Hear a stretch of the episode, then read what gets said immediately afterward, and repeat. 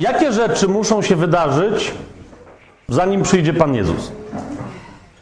Z całą pewnością. Jakie rzeczy muszą się wydarzyć? Czemu? Padło hasło z dwóch stron, to od brata, tam od siostry, że musi być zbudowana świątynia. Dlaczego? Dlaczego wiemy, że musi być świątynia w Jerozolimie? Ofiara codzienna. Ofiara codzienna nie musi być koniecznie składana, dałoby się to ominąć, żeby była, może być nieskładana w świątyni. Ale wiemy, że ten, który w pewnym momencie przyjdzie, żeby ją przerwać, tą ofiarę codzienną, zasiądzie w świątyni i sam siebie nazwie Bogiem. Jasne to jest? Jak czytamy proroctwo na temat tego wszystkiego, co ma nadejść w różnych miejscach, to zwracajcie uwagę na pewne szczegóły, które e, nawet jeżeli nie mówią wprost o tym, że coś, że musi być zbudowana świątynia, to de facto pokazują taki element, jakim jest świątynia.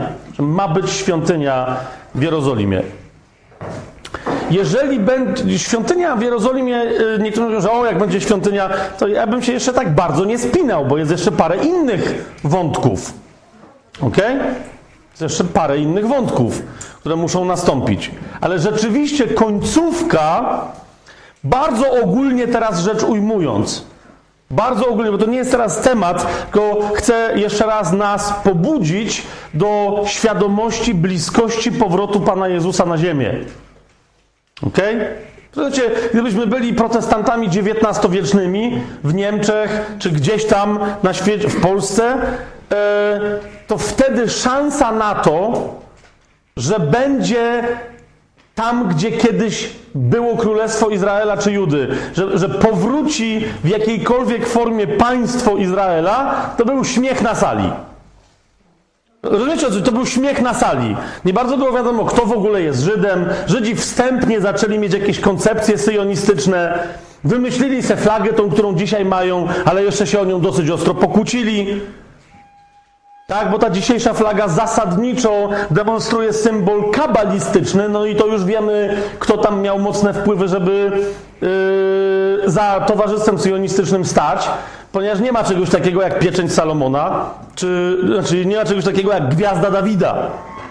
Nigdzie w Biblii niczego takiego nie ma. Z wyjątkiem jednego miejsca, w którym Szczepan mówi, że chodziliście pod gwiazdą Bożka, no i tam pada w różnych tłumaczeniach różne imię, Rembana, Remfana, czy i tak dalej, tak? I niektórzy twierdzą, że to jest właśnie gwiazda Dawida. Ja tego nie twierdzę. Chodzi mi tylko o to, że to, co dzisiaj jest nazywane gwiazdą Dawida, że niby Dawid miał takie jakieś gwiazdy na tarczach i te wszystkie inne historie. Wiadomo, że to jest stary, okultystyczny, kabalistyczny znak zwany pieczęcią Salomona. Zresztą Salomon z tym też nie miał, rozumiecie, wiele wspólnego, tylko tak się nazywał ten znak mniej więcej od okresu średniowiecza, XII-XIII wiek najwcześniej. A więc to, rozumiecie, oni to zaczęli wymyślać, kombinować, coś tworzyć, ale to mówię jeszcze pod koniec XIX wieku, żeby powstało państwo Izra... Pff, pod koniec XIX wieku.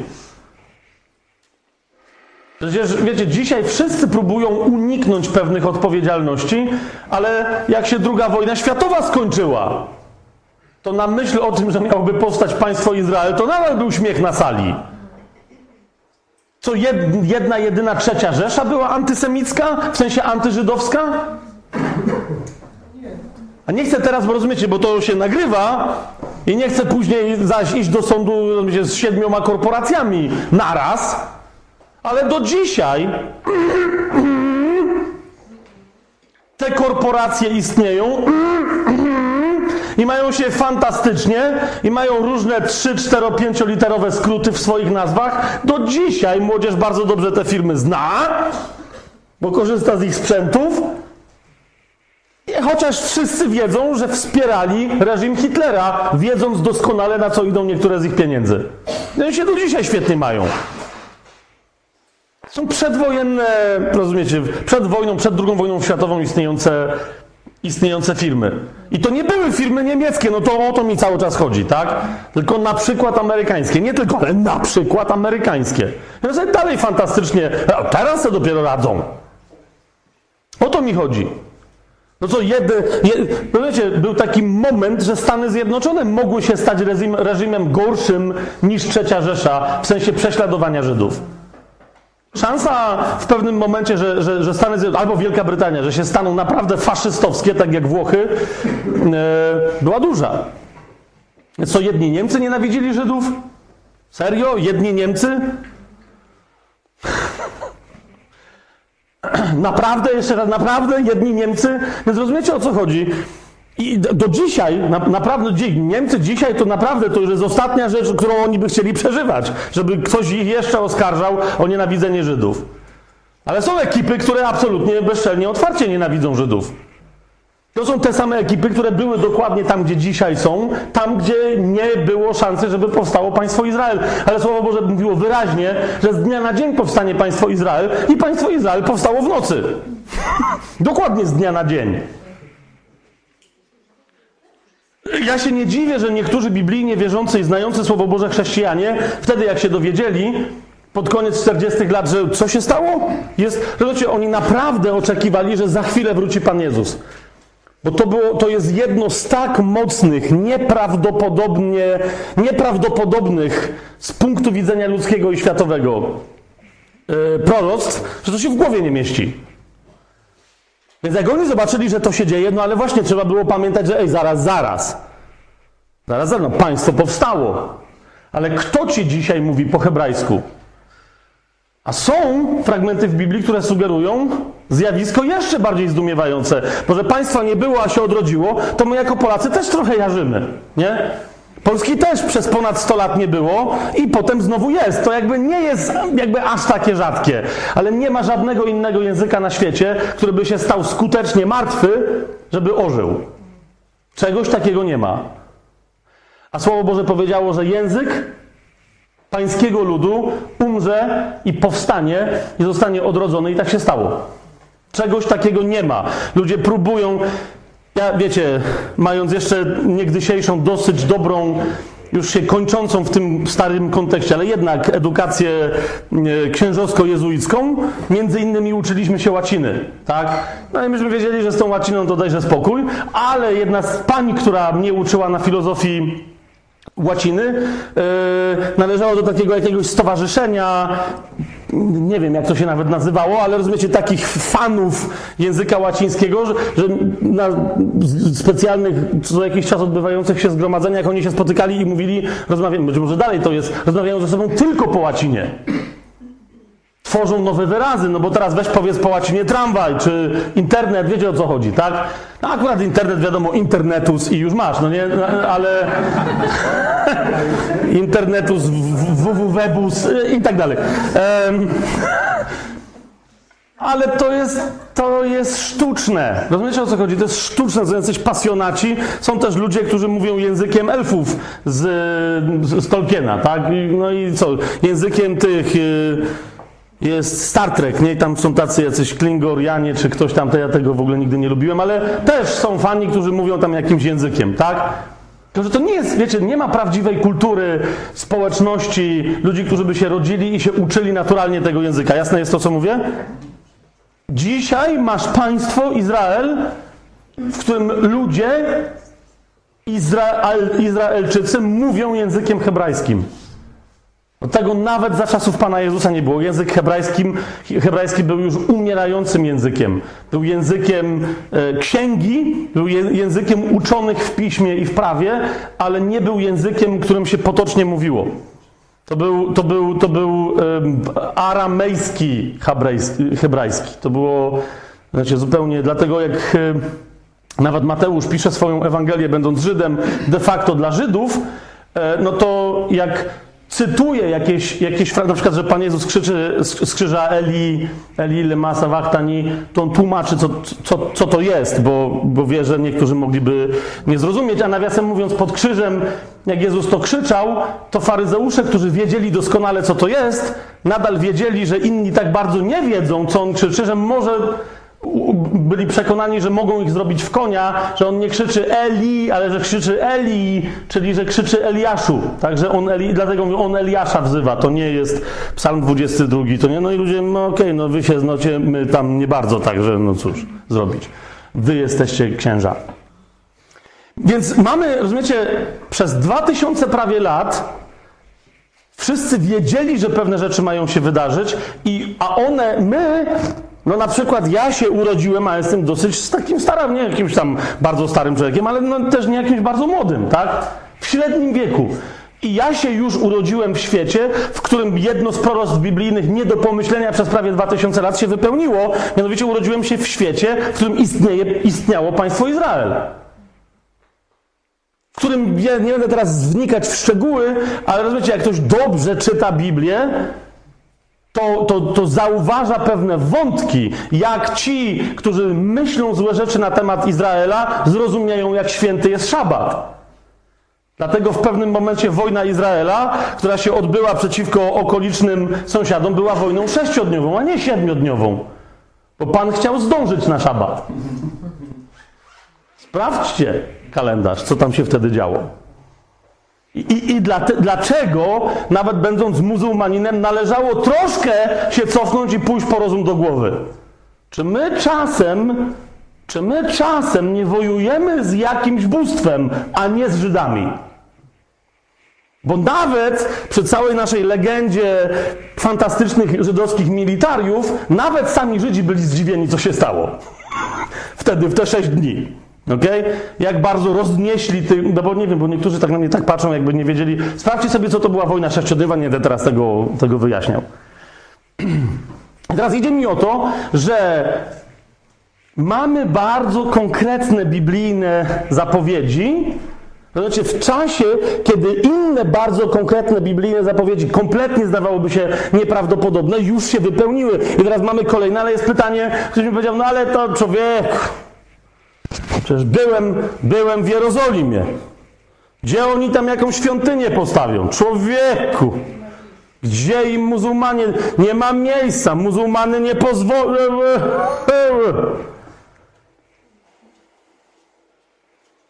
No to proponuję Wam, żeby się zorientować nieco lepiej. Co się dzieje? W zeszłym roku, w grudniu, przy ścianie płaczu, co prawda, ale oficjalnie cały Sanhedryn i masa innych ludzi, jakichś rabinów i tak dalej, i tak złożyli kolejny już raz ofiarę, absolutnie zgodną z prawem mojżeszowym, Złożył ją arcykapłan w towarzystwie lewitów. Rozumiecie? Wszystko z wszystkimi sprzętami świątynnymi, które są z dawien dawna przygotowane. Złożyli ofiarę całopalną. Był, nie pamiętam, 10 chyba grudnia, czy tam któryś gdzieś tam w grudniu. Łatwo to możecie znaleźć, bo są, to nie była tajemnica żadna, tylko to było, wiecie, publicznie. Są nagrania, Chyba ze dwie ekipy chrześcijańskie tam poszły, bo właśnie myśleli, że to jest jakiś trolling, że ktoś zrobi jakiś, jakiś happening i że przyjdą i to ujawnią. I niechcący nagrali autentyczne, religijne, żydowskie wydarzenie. Złożona, złożona została ofiara całopalna, uważajcie, na poświęcenie kamienia ofiarnego, na którym ma być składana ofiara codzienna. Wszystko profesjonalnie tam.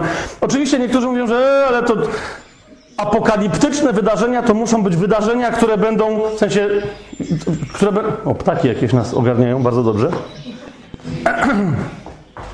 To muszą być wydarzenia, no bo rozumiecie, rozmawiam z jednym człowiekiem i mówi, no ale wiesz, no bo ten kapłan tam przyszedł, ale cóż, on miał już pociętą tą jałówkę, czy tam jakieś, jakiegoś, jakąś inną krowę, no i w plastikowym wiaderku miał.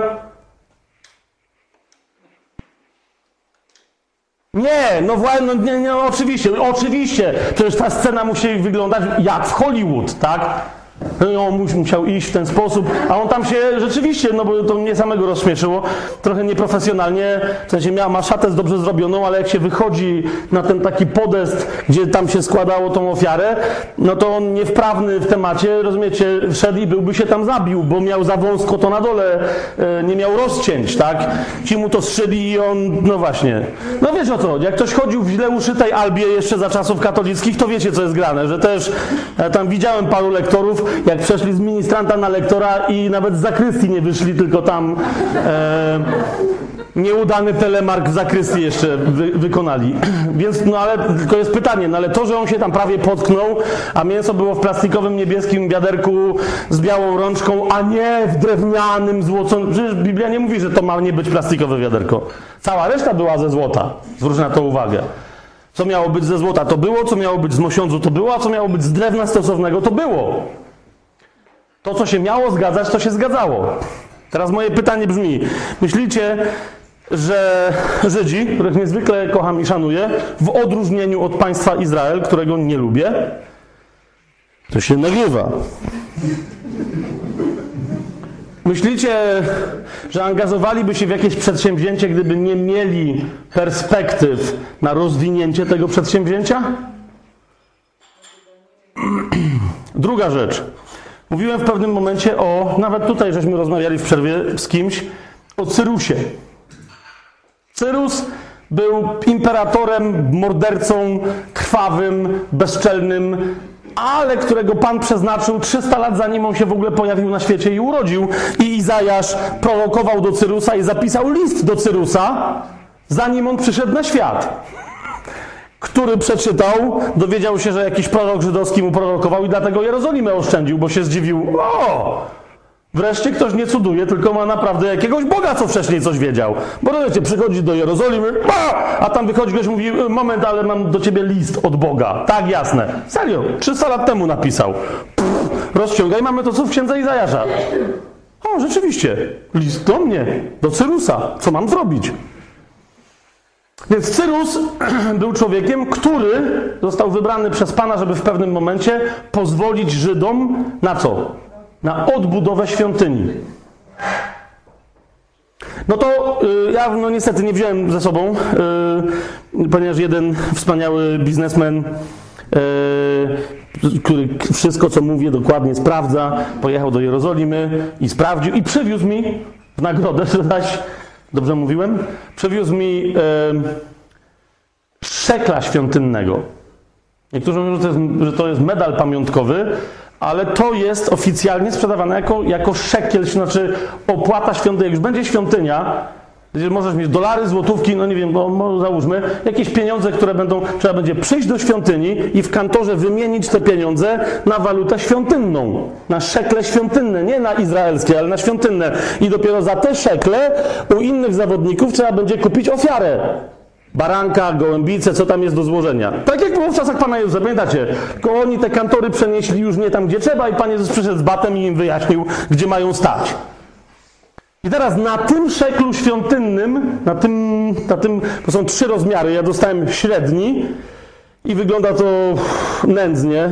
Ponoć w środku jest srebro, no domyślam się, że jest, ale na razie na zewnątrz to jest pozłacane, jakieś takie wygniatane, wygląda, na, mówię wam, jak, jak, wiecie, jak na odpuście takim w lecie sprzedają czekoladę w złotku i ta czekolada się zaczyna się rozpuszczać w środku, kto jeszcze zmacał i ona jest, to, to coś tak wygląda. Ale niezależnie od tego, na jednej stronie tego szekla jest wizerunek, w sensie e, kształt przedstawiony bardzo wyraźny nowej świątyni, która ma być wybudowana. Tak jak oni ją zawsze pokazywali. Myśmy byli z Madzią kiedyś w Instytucie Świątynnym, kiedy jeszcze tylko filmy wyświetlali, jak jest zaplanowana nowa świątynia. Ona się idealnie mieści na tym tak zwanym wzgórzu świątynnym, bez żadnego problemu elegancko się dopasuje do tego tam niby meczetu muzułmańskiego, wszystko będzie grało, jak będzie trzeba. E, I ona teraz, dokładnie ten wizerunek widnieje na tym medalionie, a teraz uważajcie, a z drugiej strony są dwa profile.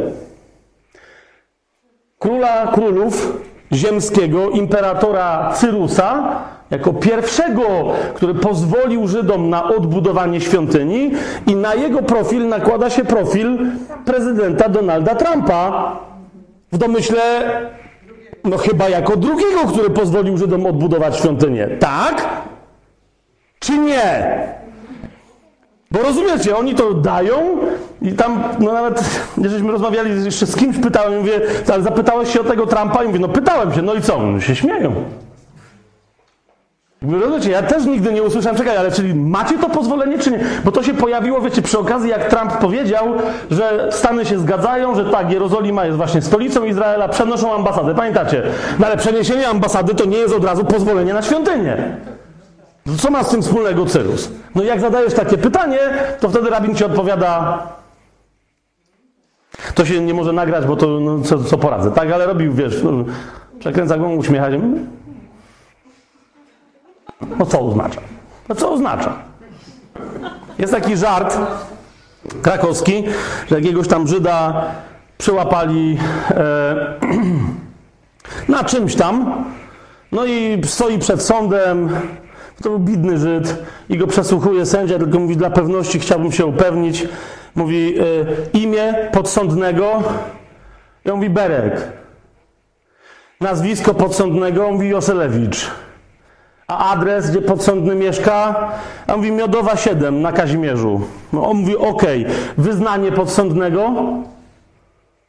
I on tak patrzy i mówi sędzio kochany, nie uwierzy sędzia. Jak ja jestem Berek Joselewicz z Kazimierza, to ja jestem wyznania augsbursko-ewangelickiego. Wiecie o co mi chodzi? No wiadomo jakiego jest wyznania. Tak samo ci. Czemu tu jest Trump? No jak nie wiesz, no to, to już nic nie wiesz w takim razie. Kiedy, pytam się, będzie ta świątynia? Ja nie, zaraz patrzycie, jakbym ja znał jakieś odpowiedzi tajemne. Nie wiem, ale jak ostatnio słyszałem na pytanie, no gdyby była wola polityczna, to ile wam potrzeba czasu? Oni mówią, że teraz półtorej roku. Żeby skończyć budowę, nie żeby zacząć, żeby skończyć budowę świątyni. Jest wola polityczna teraz, tam ludzie, tam nie ma jakichś ciężkich zim czy czegoś, zaczną budować za dwa tygodnie i skończą za półtorej roku. Jest gotowa świątynia. Teraz jest pytanie, czy żeby się objawił antychryst, musi być gotowa świątynia? Takie mam pytanie. No nie musi. Całkiem możliwe, że świątynia będzie zbudowana, dlatego, że dojdzie do tego właśnie nadzwyczajnego porozumienia, które tego człowieka, my, którego my potocznie nazywamy antychrystem, wyniesie jako niezwykłego światowego przywódcę. Bo to będzie człowiek, o którym Księga Daniela mówi, że on zawiąże pakt, który wprowadzi pokój i bezpieczeństwo. Tam, gdzie to było nie do pomyślenia, żeby był pokój i bezpieczeństwo. Rozumiecie, gdyby się ktoś pojawił w Izraelu i spowodował, że się wszyscy tam pogodzą, czego wyrazem będzie zbudowanie świątyni zaraz żydowskiej obok meczetu islamskiego. Czy rozumiecie, co mówię? No to wszyscy by powiedzieli, no to to jest gość. Donald Trump by przyjechał i powiedział: Mamen! Elegancko. Teraz świątynia więc może być, rozumiecie, rezultatem podpisania tego rodzaju umowy, podpisania tego rodzaju paktu. Może się już zacząć składanie ofiar codziennych. No to będzie coś, co ten ktoś będzie gwarantować. Teraz jest pytanie, kto to będzie, bo zwracam Wam tylko uwagę, że Księga Objawienia w ogóle nie mówi o nikim takim, jakiego my nazywamy antychrystem. Zauważyliście? Mówi, że jest dwóch podejrzanych zawodników, a trzeci to nawet trudno go nazwać zawodnikiem. Mianowicie, że jest zwierzę, w niektórych tłumaczeniach zwane bestią, ale to jest zwierzę. Bardzo interesujące, co? Zwłaszcza, że jego imię jest 666 i jest to imię człowieka. Więc jest zwierzę, jest fałszywy prorok, a potem pojawia się już w ogóle coś zdumiewającego, co zasadniczo zauważcie, w jakim czasie my się znajdujemy, że, bo ja teraz to powiem, co mówi Biblia, a zauważcie, jak to nas w ogóle nie zdumiewa. Od czasów termin Terminatora. że tak powiem. Mianowicie, że zwierzę stworzy swój wizerunek, eikon, który w Biblii oznacza nie dwuwymiarowy, ale trójwymiarowy, tytuł rzeźbę. Że stworzy swoją rzeźbę i co? Ją ożywi. I ludzie będą się kłaniać wizerunkowi temu żywemu, działającemu, zanimowanemu wizerunkowi bestii, jako bestii. Zwróćcie uwagę, o czym mówi Księga Objawienia. Więc od czasów Terminatora powiedziałem dlaczego? No bo jak ja byłem młody, Terminator to była science fiction. Tak? No ale dziś to już nie jest science fiction, że sztuczna inteligencja przemawiająca na jednym szczycie biznesowym ile rok temu, dwa lata temu e, w Arabii Saudyjskiej e, o jakimś tam konkretnym imieniu dostała obywatelstwo Arabii Saudyjskiej. Sztuczna inteligencja. Jest obywatelem takim samym jak każdy chłopaczek czy dziewczynka, którzy się rodzą w tym kraju. No to, to już dawno nie jest science fiction. Ktoś powie, no to jest ruch marketingowy, no ale to jest też ruch duchowy. Zauważcie, we wrześniu w Abu Dhabi e, papież Franciszek podpisał wspólne porozumienie z najwyższym imamem. Znajdźcie sobie w internecie, nie, nie, nie mamy teraz na to czasu, tylko wam pokazuję, jak się zagęszcza, zagęszczają pewne wątki. I w ramach tego wspólnego porozumienia, oni tam zaraz na początku piszą, że wyznajemy tego samego Boga. Papież rzymskokatolicki i imam muzułmański podpisują, że my w imię tego samego Boga i tak dalej, i tak dalej. Domagamy się tam pewnych rzeczy. Ale nade wszystko, żeby skończyć z wszelkimi formami ekstremizmu, myślicie, że to długo zajmie, żeby takie zgromadzenia, jak to zostały uznane za ekstremisty, eks, nawet terrorystyczne, tam z ekstremizmem to... Ja już się dowiedziałem w paru miejscach, że jestem fundamentalistą i nie wolno ze mną rozmawiać. Elegancko. Bo się zapytałem, jakim? No, no fundamentalistą biblijnym. Mówię, a to okej. Okay. To, to dobrze. Wiemy, wiemy, że kiedy antychryst to, to coś, to, to, ten ktoś, tam te dwie osoby, zjawiska, trzy, Zobaczymy, co się będzie działo. Kiedy antychryst, duch antychrysta się zacznie materializować w tego typu konkretnych działaniach, w połowie tego siedmioletniego paktu przez niego zostanie ten pakt zerwany i on wejdzie do świątyni, tworząc ohydę spustoszenia, e, tak, ją, tak Biblia nazywa to zjawisko, czyli nazywając siebie Bogiem ponad wszystkimi innymi bogami i każąc sobie oddawać cześć i swojemu wizerunkowi. Duch Antychrysta zawsze tak działał, dalej tak działa. Zauważcie, w pewnym momencie przywódcy Rzymu, cesarze, stwierdzili, że są boscy, no ale potem goście, którzy twierdzili, że nie ma żadnych bogów, na przykład yy, wychowanek jezuickiego kolegium Gruzin yy, Józek Dżugaszwili Stalin był ewidentnie czczony jak Bóg. Tak? Wszechobecny, wszechwiedzący. Włodzimierz Ilicz to do tej pory niektórzy czekają, że zmartwychwstanie, bo on tylko śpi. Spójrzcie, co się dzieje w Korei Północnej. Spójrzcie, co się tam dzieje. Znaczy, ci poprzedni dwaj ci zawodnicy, oni tam jeszcze, wiecie, byli ubóstwiani, im bliżej byli śmierci. No ten teraz, ten, nie pamiętam jak on się nazywa, ten taki grubszy, no to już wiecie, na świętą górę jeździ, na białym koniu, tam podąża. To już jest, rozumiecie, to już jest mitologia. A ludzie umierają z głodu i go czczą. Mamy sporo świadectw.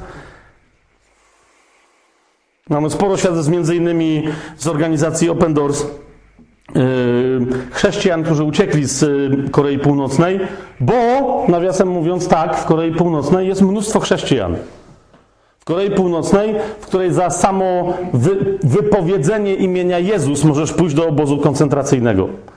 W tej chwili z całą pewnością wiemy, że Duch Boży działa z taką mocą, że gdyby dzisiaj coś się stało w głowę tamtemu przywódcy i na jedną godzinę pozwolił wyjść chrześcijanom na ulicę, choćby po to, żeby się ujawnili, ale na jedną godzinę pozwoliłby głosić Ewangelię, to wyobrażacie sobie, że dzisiaj w Korei Północnej jest około 300, może nawet 400 tysięcy ewangelistów gotowych wyjść w dowolnej godzinie na ulicę i głosić. 300 tysięcy. Nawet więcej są, ale to jest 300 tysięcy to jest absolutnie pewna liczba. Czujecie, co się dzieje? Teraz antychryst, na to Wam zwracam uwagę, ma dosyć poważnego przeciwnika, wszystko na to wskazuje, bo to nie jest ta sama osoba, mianowicie Goga, który jest władcą Magogu. Bo wygląda na to, że przy tych wszystkich swoich uciskach, które ten sprowadzi na całą ziemię, rozmaitych, kimś, kto zawiąże koalicję de facto antyizraelską, bo Izrael przyjmie antychrysta, w związku z tym anty-antychrystową, wygląda wszystko na to, że to Gog poprowadzi taką koalicję, która będzie chciała jeszcze gorszą niż antychrysta koalicję. Rozumiecie, co się dzieje? To niektórzy myślą, że to będzie jedna, jedyna siła na całej ziemi, ale naprawdę z Biblii dosyć jasno wynika, że w pewnym momencie pojawi się, pojawią się władcy ze wschodu, bo wyschną te rzeki, które teraz blokują dostęp, wiecie, zasadniczo Chińczykom, dostęp do Bliskiego Wschodu militarny, czyli Tygrys i Eufrat. Biblia mówi, że wyschną te rzeki i że będzie można tam swobodnie suchą nogą przejść, co dopiero czołgiem przejechać. Więc oni przejadą swoimi, swoimi pojazdami ze wschodu, ale tylko w momencie, kiedy zaatakuje koalicja zwana koalicją Goga. Bo koalicja Goga Magoga pod koniec tysiącletniego królestwa to jest co innego. Nie wiem jak wy, ale jeżeli się coś nie stanie w ciągu najbliższych paru, paręnastu lat, to tym krajem Magogiem jest Rosja. No nie ma żadnej innej możliwości, ponieważ to musi być państwo, którym włada Gog tak bardzo na północ od Jerozolimy, że już bardziej na północ nic więcej nie ma. To jest Rosja. To nie jest Finlandia. Sprawdźcie sobie. To nie jest Norwegia. To jest Rosja. Rosja musi być w związku z tym w sojuszu bardzo konkretnym. Jak sobie otworzymy księgę Ezechiela, to księga Ezechiela nie pozostawia naprawdę żadnych wątpliwości, kto w tym sojuszu się znajdzie. Otwórzmy sobie księgę Ezechiela, 38 rozdział.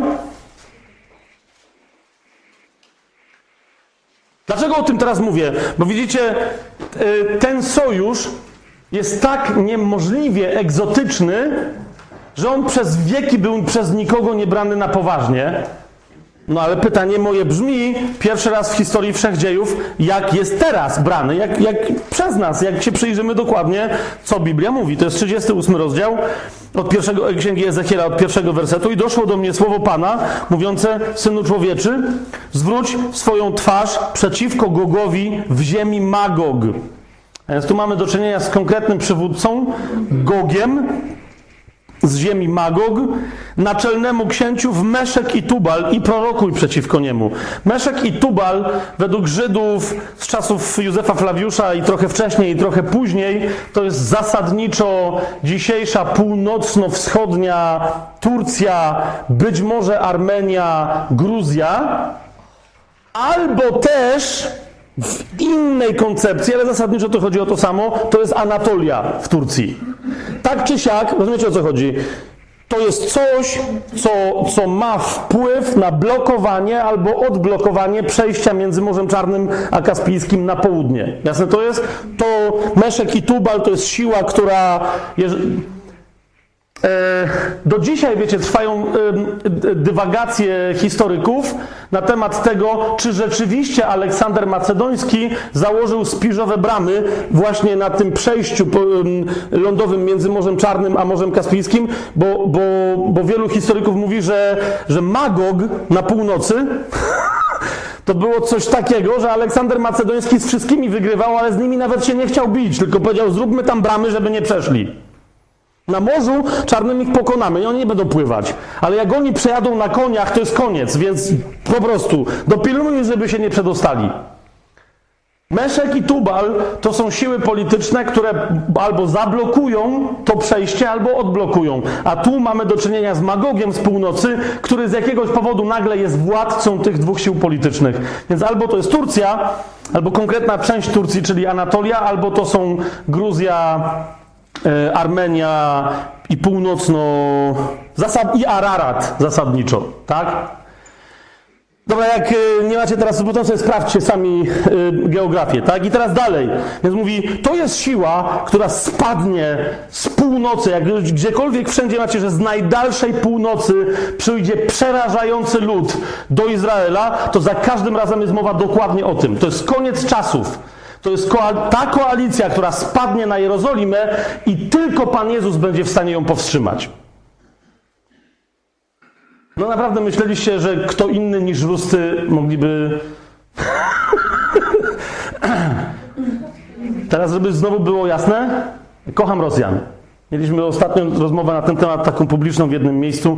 Była tam Rosjan. Zaraz jeszcze więcej coś o tym, y, coś o tym powiem, bo jednocześnie zauważcie, że ten Magog który rozpoczyna tę diaboliczną koalicję przeciwko Izraelowi, żeby wyciąć Żydów do końca, jako winnych całego wątku, jednocześnie to jest naród, który z całą pewnością przejdzie do tysiącletniego królestwa. Co? Ale tak jest. Ale zaraz tu właśnie. Widzicie, to jest to, dlaczego ja odróżniam cały czas i mówię, żebyśmy my odróżniali naród od państwa, które rzekomo ten naród reprezentuje. Jest naród żydowski, tak? Są Izraelczycy, ale jest też państwo Izrael. To są dwie różne rzeczy. To samo są Rosjanie i jest państwo, które się nazywa Federacją Rosyjską. Rozumiecie o co mi chodzi? To są dwie różne rzeczy. Więc teraz, jaka jest to, jest to koalicja? Niektórzy, ja nawet pamiętam tam jednego czy drugiego egzegeta, że się śmiali, że dajże spokój, przecież to jest w ogóle geopolitycznie niemożliwe. No to przyjrzyjmy się. To jest więc Rosja, Ktoś, kto będzie tym przesmykiem między Morzem Czarnym a Morzem Kaspijskim władał. I, I dalej czytamy trzeci werset. I mów, tak mówi Pan Bóg, oto jestem przeciw Tobie, Gogu, naczelny księciów Meszek i Tubal. Zawrócę Cię i włożę haki i tak dalej, i tak dalej, i tak dalej. I w czwartym, w piątym wersecie Pan mówi, a razem z Tobą zawrócę kogo? Wszystkich sojuszników, których zbierzesz do tego wrednego sojuszu. A kto to jest? No to zobaczcie teraz. I więc a wszystkich Twoich żołnierzy, a razem z nimi kogo? Persów? Kto to, kto to są Persowie? Co to jest Persja? Iran! Była jedna z tych, wiecie, e, egzotycznych, niemożliwych koalicji. Rosja, Turcja, Iran? Serio? To było zawsze naprawdę, naprawdę Rosja z Iranem, naprawdę przestań. Dalej kto? Etiopczycy, Etiopia to jest Etiopia. Zasadniczo. ok? Putejczycy. Put to jest Libia. Dobrze mówię?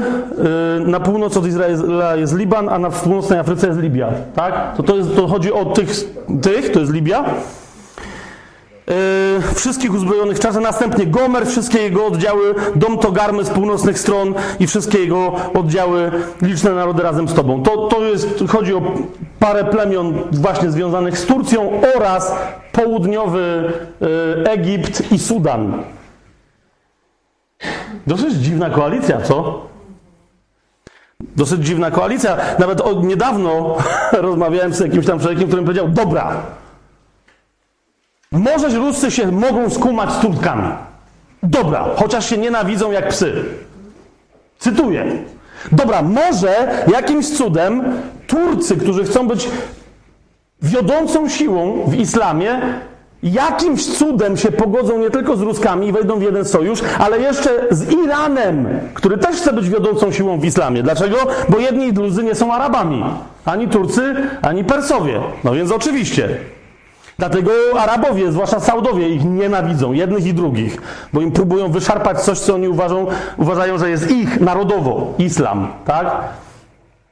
Więc okej, okay, może nawet Iran się zna, okej, okay, ale Afryka? I gość mi powiedział, przecież Afryka jest chińska. A tu siedzi razem z nami gość, który dopiero co wrócił tam z pewnych wojaży i mi mówi, no nie wiem, coś mówił, ale właśnie zaostrzyły się stosunki rosyjsko-chińskie do tego stopnia, że Chińczycy, pamiętacie, mieli puścić aż do Polski, a może nawet do Niemiec y, ten nowy szlak jedwabny przez całą Rosję, pamiętacie? I oni się tak wściekli na siebie ostatnio y, gospodarczo, że zmienili w ogóle koncepcję, że będą puszczać dołem. W sensie przez, przez Bliski Wschód chcą, żeby to poszło. Nie, absolutnie żadna Rosja, żadna Polska, nikt. Okay? Ja mówi, że jednym z elementów tego ponoć jest starcie Rosjan z Chińczykami o wpływy w Afryce. I nagle się okazuje, że Chińczycy traktując jako nowi kolonialiści wiele afrykańskich krajów, e, rozumiecie, jedyne co, co, co, na co sobie zasłużyli, to na miano właśnie nowych kolonialistów. Że kiedyś biali ich uciskali, teraz żółci ich uciskają. Wiecie, i genialne no, z punktu widzenia Rosji posunięcie Putina. Rosjanie wchodzą i, on, i mówią: My nie są Murzyny, my nie są Chińczyki, my są białe, ale nie tak jak ten cały zgnity Zachód, który was gnębił. My dopiero was uwolnimy i my dopiero wam pomożemy. Rozumiecie? I już parę państw typu właśnie Sudan i tak dalej nagle mówią w zasadzie, czemu nie? I ponoć Rosjanie rzeczywiście dobrze ich traktują. Nie wiem, czy rozumiecie, co się dzieje. To jest ta koalicja. Jak dzisiaj, zauważcie, co, co, co jak teraz mówię, Turcja, że rozumiecie, ktoś mi, ja, bo ja się, wiecie, nie, specjalnie mnie to interesuje, ja wierzę Biblii, tak? Ale ostatnio co i róż komuś mówię, że to, że tam nagle ludzie mówią, o, o, o, interesujące. NATO, największa potęga militarna NATO to jest kto? Stany Zjednoczone. A druga największa potęga militarna NATO to jest kto? Turcja. Ja myślałem, że Wielka Brytania, Niemcy, Francja, nie wiem kto, może nawet my, a tu się okazało, że Turcja. I teraz zauważcie, co się ostatnio stało. Jak nie tylko Turcja, ale wszyscy na Bliskim Wschodzie się dowiedzieli, że Amerykanie rozgrywają i najwyraźniej tam się miara, rozumiecie, przebrała. Już oni powiedzieli dosyć. W ciągu ostatnich dosłownie paru miesięcy Turcja zbliżyła się z Rosją jak nigdy. Jak nigdy. Spójrzcie na Iran. Zawsze de facto amerykańskie terytorium od jakiegoś czasu, zauważcie, zaczyna grawitować w stronę Rosji. Nigdy wcześniej te trzy kraje z tak zdumiewających powodów jak teraz, rozumiecie, ci są jeszcze w NATO, ale to nie oni z Amerykanami, ale to oni z Rosjanami teraz będą kontrolować, Turcy z Rosjanami mają kontrolować tą 30-kilometrową e, strefę neutralną między Turcją a Radżawą, czyli państwem kurdyjskim, które Kurdowie, nie wiem czy wiecie o tym? No właśnie w czym, w czym my żyjemy, w jakim, w jakim odlocie. Ja się dopiero niedawno dowiedziałem, ale jakich Kurdów zaatakowali Turcy w Syrii? To tam już Syryjczyków nie ma? A zaraz, przecież tam było państwo ISIS. A to się okazuje, że tam od jakiegoś czasu istniało bardzo porządne państwo, którego nikt nawet nie chciał odnotować w wiadomościach codziennych, czyli państwo Kurdów, które sobie nazwali Radżawą, które wprowadziło porządek, wszystkich 11 ponad tysięcy bojowników ISIS wyzamykali, znaczy i dlatego tam był spokój. Była szansa na odbudowę Syrii. No ale Turkom to nie pasowało, wleźli, ISIS zostało wypuszczone, ci się rzucają, że coś. No i teraz Turcy mówią, no to wszystkich w takim razie wracamy, każdego terrorystę do jego kraju. Najbardziej zadrżały Niemcy i Francja. Bo się okazało, że ci terroryści nie mają paszportów, wiecie, irańskich, czy syryjskich, czy jakichś, tylko europejskie. Więc, rozumiecie, tam się teraz dzieją rzeczy i teraz im mnie, ja, mnie to zdumiewa, bo nawet wchodzę, wiecie, szukam informacji w internecie, co się tam dzieje. I rozumiecie, że nawet na niezależnych stronach ciężko się przebić z realną informacją, kto kogo tam teraz leje? A przecież wszyscy wiedzą. Dlaczego to jest taka tajemnica? Jeszcze raz, czy my naprawdę na to, żeby, jak Izajasz zapowiadał, żeby Damaszek zniknął z powierzchni ziemi, to jest kolejna konkretna przepowiednia. Izajasz powiedział, że Damaszek, najstarsze miasto zamieszkane, które nigdy nie przestało być zamieszkane, nagle zniknie, tak jak państwo Izrael powstało z dnia na dzień, tak Damaszek zniknie z dnia na dzień. No, wiecie, swoją drogą Damaszek to już prawie nie istnieje po, po tych wszystkich walkach, ale jeszcze istnieje, jest zamieszkany. Natomiast sugeruje takiego rodzaju atak Izajasz, że mnie to się tylko z bombą atomową kojarzy. Kto by miał ich zaatakować? Kto by miał zaatakować biedny Damaszek i biednych Syryjczyków? Już utłuczonych przez wszystkich dookoła. No jeszcze tylko jeden sąsiad, który jeszcze ich nie utłukł. Czyli Izrael. Zwłaszcza, że Izajasz mówi, że jak zniknie Damaszek, to w Izraelu ni stąd, ni zowąd Opatrzność kopnie w oliwkę i dwie trzecie, jak to przy, zbiorze, przy zbiorze oliwek, upadną, a przy życiu zostanie tylko jedna trzecia na gałęzi. Żydów w państwie Izrael. Tutaj się z wami podzielę jeszcze jedną rzeczą. Jak już mówimy, ja nie, nie wchodzę w jakieś głębokie szczegóły teraz, żeby to było jasne. Ale to sobie bardzo, to nie, to nie, jest problem dzisiaj, żeby sprawdzić, wiecie, jaka nazwa w Biblii oznacza jaki konkretny dzisiaj naród, nie państwo. Jak sobie Księgę Psalmów otworzymy, to tylko na jedną rzecz Wam zwracam uwagę, bo niektórzy słusznie pytają, i tu wyprzedzam trochę to pytanie, jak ktoś do mnie podejdzie, bo tu widzę, że siedzi e, paru geopolityków i geopolityczek na sali. E, a ci, co się geopolityką nie zajmują, to zapewne też e, szyb, szybko patrząc na mapę doszliby do wniosku, że zaraz. Ale dlaczego atak na Izraela ma się dokonywać przez, przez niebezpośrednich sąsiadów Izraela? Co z bezpośrednimi sąsiadami Izraela? Prawda? Gdzie jest Jordania? Gdzie jest Egipt północny? Gdzie jest Liban? Właśnie, gdzie jest Syria? Czemu ci nie atakują? Czemu taki Magog nie chciałby z nimi wejść w kontrszachty i ich zaprzęgnąć do koalicji? Otóż skłaniam się bardzo mocno ku takiej tezie, kochani, że mniej więcej taka wojna sześciodniowa, jaka już się odbyła, teraz niekoniecznie będzie sześciodniowa, ale że najbliżsi sąsiedzi Izraela już knują spisek, znaczy oni już knuli, to nigdy nie przestali, żeby jeszcze raz przetestować Izraela teraz, kiedy mają za sobą takie potęgi jak Rosję czy Iran na przykład. A więc dojdzie według mnie najpierw do starcia Izraela z najbliższymi sąsiadami i Izrael znowu wygra.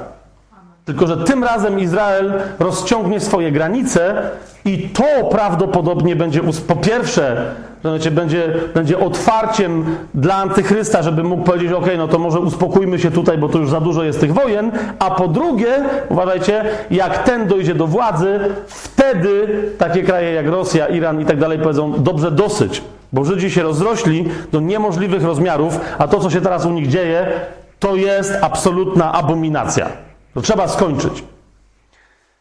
Gdzie Słowo Boże yy, nam sugeruje, że może się tak wydarzyć? Otwórzcie sobie Psalm 83. I znowu jeszcze, jedno wyprzedza, jeszcze jedna wyprzedzająca uwaga. Jak ktoś potem mi powie, że to jest mm, psalm Asafa, a nie Dawida, a Dawid był prorokiem, to czemu mielibyśmy ten psalm traktować jako proroctwo? To daję wam taką zagadkę, na którą jest dosyć prosta odpowiedź. Jak sobie sprawdzicie księgi historyczne, to w jednym miejscu jest bardzo konkretnie powiedziane, że Asaf nie tylko był szefem chórów, które Dawid założył świątynnych, ale że Asaf również był prorokiem. Okej? Okay? Więc to, to jest ewidentne proroctwo. I zobaczcie, w psalmie 83 Asaf krzyczy i mówi o absolutnie satanicznym spisku. Przeciwko Bogu. Mówi tak: Boże, nie milcz, nie bądź głuchy i bezczynny, Boże, bo oto burzą się Twoi wrogowie, a ci, którzy Ciebie nienawidzą, podnoszą głowę. Widzicie, to są wrogowie Boga. I teraz mówi tak: Przeciwko Twojemu ludowi knują spisek i naradzali się przeciwko tym, których Ty ochraniasz, mówiąc: Chodźcie, wytępmy ich, niech nie będą narodem, żeby więcej nie wspominano imienia Izraela. Kiedy ostatnio słyszeliście tego typu wypowiedzi? Za czasów Hitlera? Okej, okay. a pamiętacie ostatniego prezydenta, czy tam kim on był? Ahmadinejad się nazywał? Iranu? Przecież on publicznie się wypowiadał, że należy znieść wreszcie z powierzchni ziemi nie tylko nazwę Izrael, ale naród, który ją bezczelnie utrzymuje. Więc, więc, tylko że to był Iran, ale teraz zobaczcie, o czym Asaf mówi. Mówi tak, że ci, którzy zmówili się bowiem jednomyślnie przeciwko Tobie, zawarli przymierze. I teraz kto zawarł przymierze? Bardzo konkretne ludy wskazuje namioty Edomitów i Izmaelitów, Moab i Hagaryci, Gebal, Amon i Amalek, Filistyni z mieszkańcami Tyru, także Asur przyłączył się do nich, wsparł swoim ramieniem synów Lota, Sela. Jak nie będziemy teraz tego konkretnie roztrzaskiwać, ale sprawdźcie to sobie sami. To są po kolei Palestyńczycy, tak? Zasadniczo bym powiedział obydwie te terrorystyczne organizacje, yy, czyli Hamas i ta druga jest jeszcze. Jaka? Nie, nie, nie, nie, ta, ta, ta, Hezbollah, właśnie. Więc, ale to są zasadniczo Palestyńczycy, Liban, Syria Południowa, Jordania, uważajcie, Arabia Saudyjska, bardzo mi przykro, i północny Egipt. To są zasadniczo, to jest, to jest ta ekipa. Teraz rozumiecie, dlaczego jeżeli się zawiązuje ostateczna koalicja, dlaczego ci ludzie, te, te, ci ekipanci już nie należą do tej koalicji? Bo oni już przegrali. Tak sądzę. Nie widzę, dlaczego oni nie mieliby, rozumiecie, wesprzeć ataku na Izrael. Więc myślę, że to będzie. I teraz w ramach tego, skoro Asur się przyłączył, czyli Asyria, no to w związku z tym Izrael musiał odpowiedzieć i być może odpowiedź jego w stronę Damaszku będzie jedna, a krótka, czyli doburzą go do końca i już więcej nie powstanie. Tyle tylko, że no, oni też w tej wojnie stracą dość dużo ludzi. Wiecie, jak zginie dwie trzecie Izraela, znowu zginą okoliczni, tam zawodnicy i tak dalej. Czujecie, jak, jak, jakie to jest idealne podłoże, jaki to jest gnój straszliwy duchowy, żeby tam wszedł Antychryst i powiedział dosyć tego. Dosyć tego. Stwórzmy świątynię, która będzie wreszcie świątynią wszystkich ludów. Rozumiecie? Mi najpierw włosy stanęły dęba, a potem mi wypadły i teraz te, co mam, to już są odrośnięte.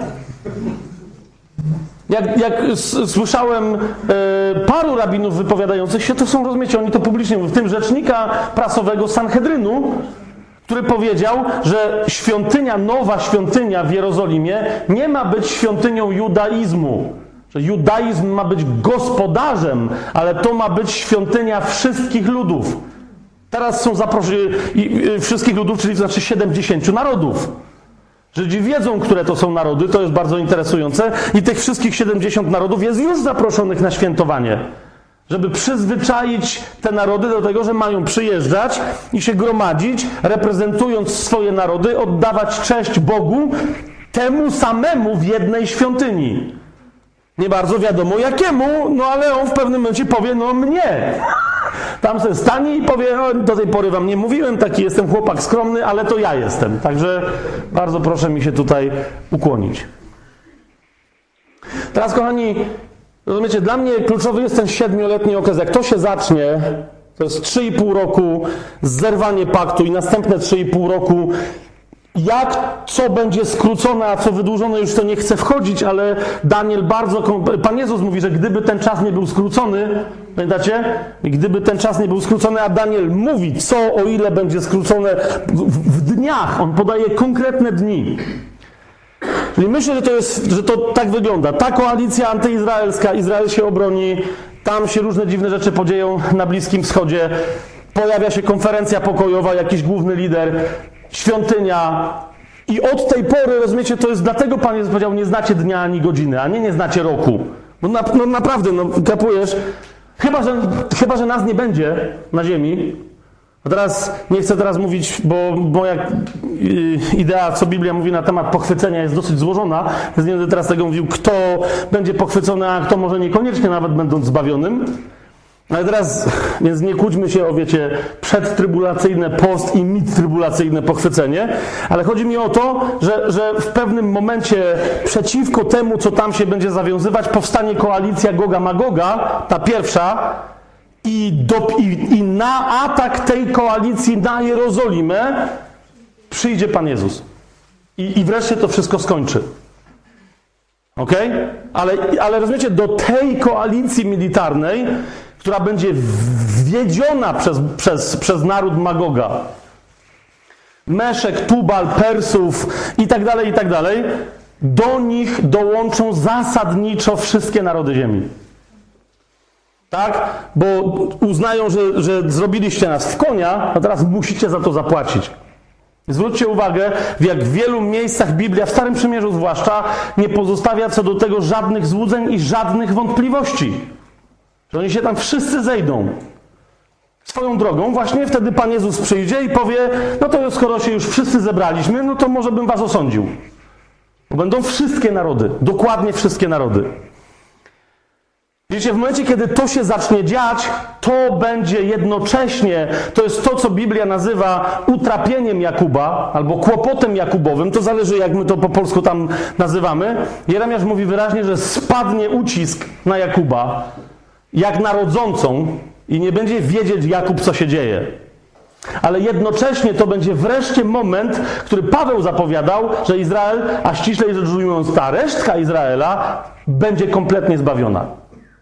Ok? To jest jeden dla mnie z naj...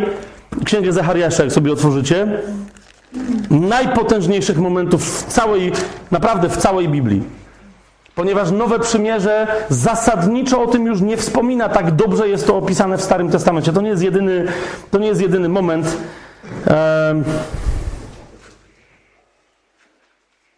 Na przykład w 14 rozdziale Księgi Zachariasza, w drugim wersecie jest powiedziane, Pan mówi wyraźnie, że razem z tamtą całą dziadowską koalicją Pan pobudzi wszystkie narody, żeby przyszły e, na Armagedon, myśląc, że mogą się przeciwstawić e, Jerozolimie, Izraelowi, a potem także samemu Panu.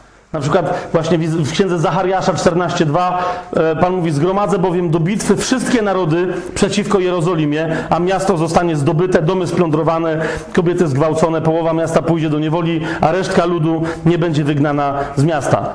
E, to, to jest, I to jest sytuacja, w której powraca Pan Jezus na ziemię. Wtedy Pan wyruszy i będzie walczył przeciwko tym narodom, tak jak wtedy, kiedy walczył w dniu bitwy. Kiedy myśmy widzieli Pana walczącego w dniu bitwy? W stosunku do księgi Zachariasza wcześniej. Pamiętacie księgę Jozłego? Jak Jozue w pewnym momencie, tak wszyscy wiedzą o co chodzi, jest, jest przed potężną bitwą i nagle staje przed gościem, którego jak widzi, to on wie, że to nie jest jakiś tam sobie anioł. Więc on zadaje tylko jedno sensowne pytanie w tej sytuacji. Ty jesteś z nimi czy z nami? Bo jakby to wszystko rozwiązuje, tak? To już nie będziemy nawet za specjalnie. I, i ten mówi przede wszystkim zdejmij buty, bo ziemia, na której stoisz jest święta. On się spotkał z samym Panem wtedy, tak? I on potem walczy, dokładnie ten anioł Pana w bitwie. I to, jak on tam walczył, tu wiemy, że tak samo Pan przyjdzie i dokładnie tak samo będzie walczył tutaj. Mamy to wyraźnie napisane. Pan wyruszy i będzie walczyć przeciwko tym narodom tak, jak wtedy, gdy walczył w dniu bitwy.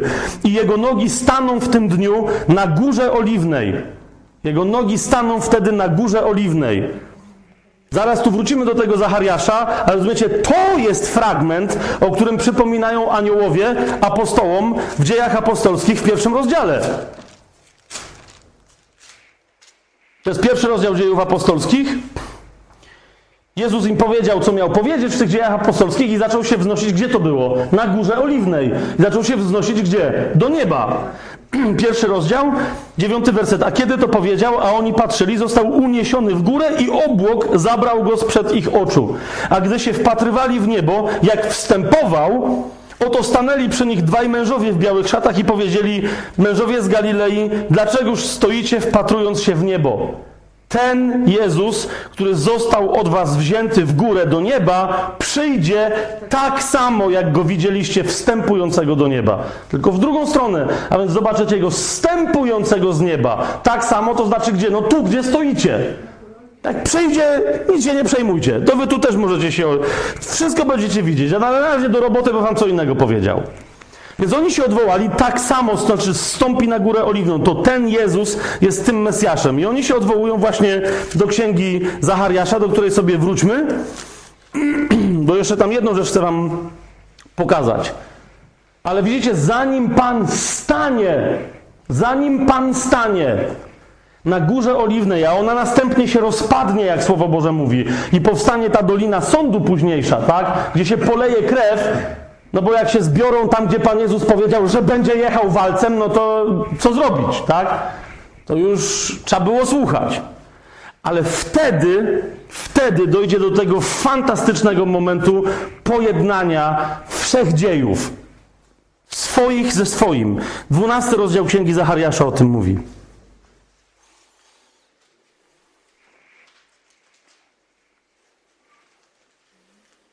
Dziesiąty werset.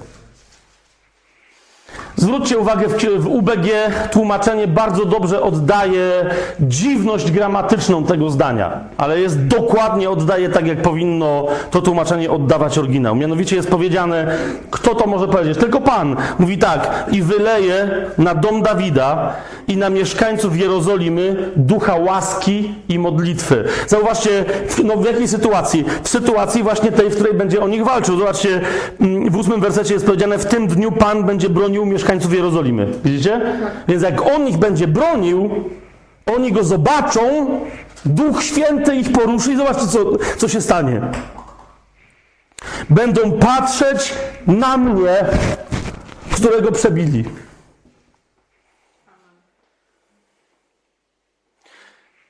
Jeżeli w Twoim sercu kiedykolwiek zrodziło się choćby jedno nędzne pomyślenie, że jest usprawiedliwione nienawidzenie choćby jednego Żyda na ziemi, to proszę cię, pokutuj, ale szybko. Wyrwij tego chwasta. Jeszcze raz, my mówimy o konkretnych ludziach, mówimy o Izraelitach, mówimy o dzieciach Bożych przeznaczonych do tej chwili, do wylania ducha, do chwili łaski i modlitwy. Nie mówimy o państwie Izrael. Czy to jest jasne? Państwo Izrael mnie w ogóle nie interesuje. Tak samo jak interesuje mnie każdy Rosjanin, żeby był zbawiony, a nie interesuje mnie, co będzie robić państwo Rosja, czy jakkolwiek się jeszcze będzie wtedy nazywać. Pan mówi wyraźnie: będą patrzeć na mnie, którego przebili, i będą go opłakiwać, jak się opłakuje jedynaka. Za każdym razem, jak będzie przychodzić zły duch, bo to jest zły duch, i będzie ci mówić coś przeciwko Żydom, przypomnij sobie ten werset. Zachariasz 12:10. Rozumiesz? To jest moja i to jest Twoja odpowiedzialność, żeby tam tych Żydów było jak najwięcej.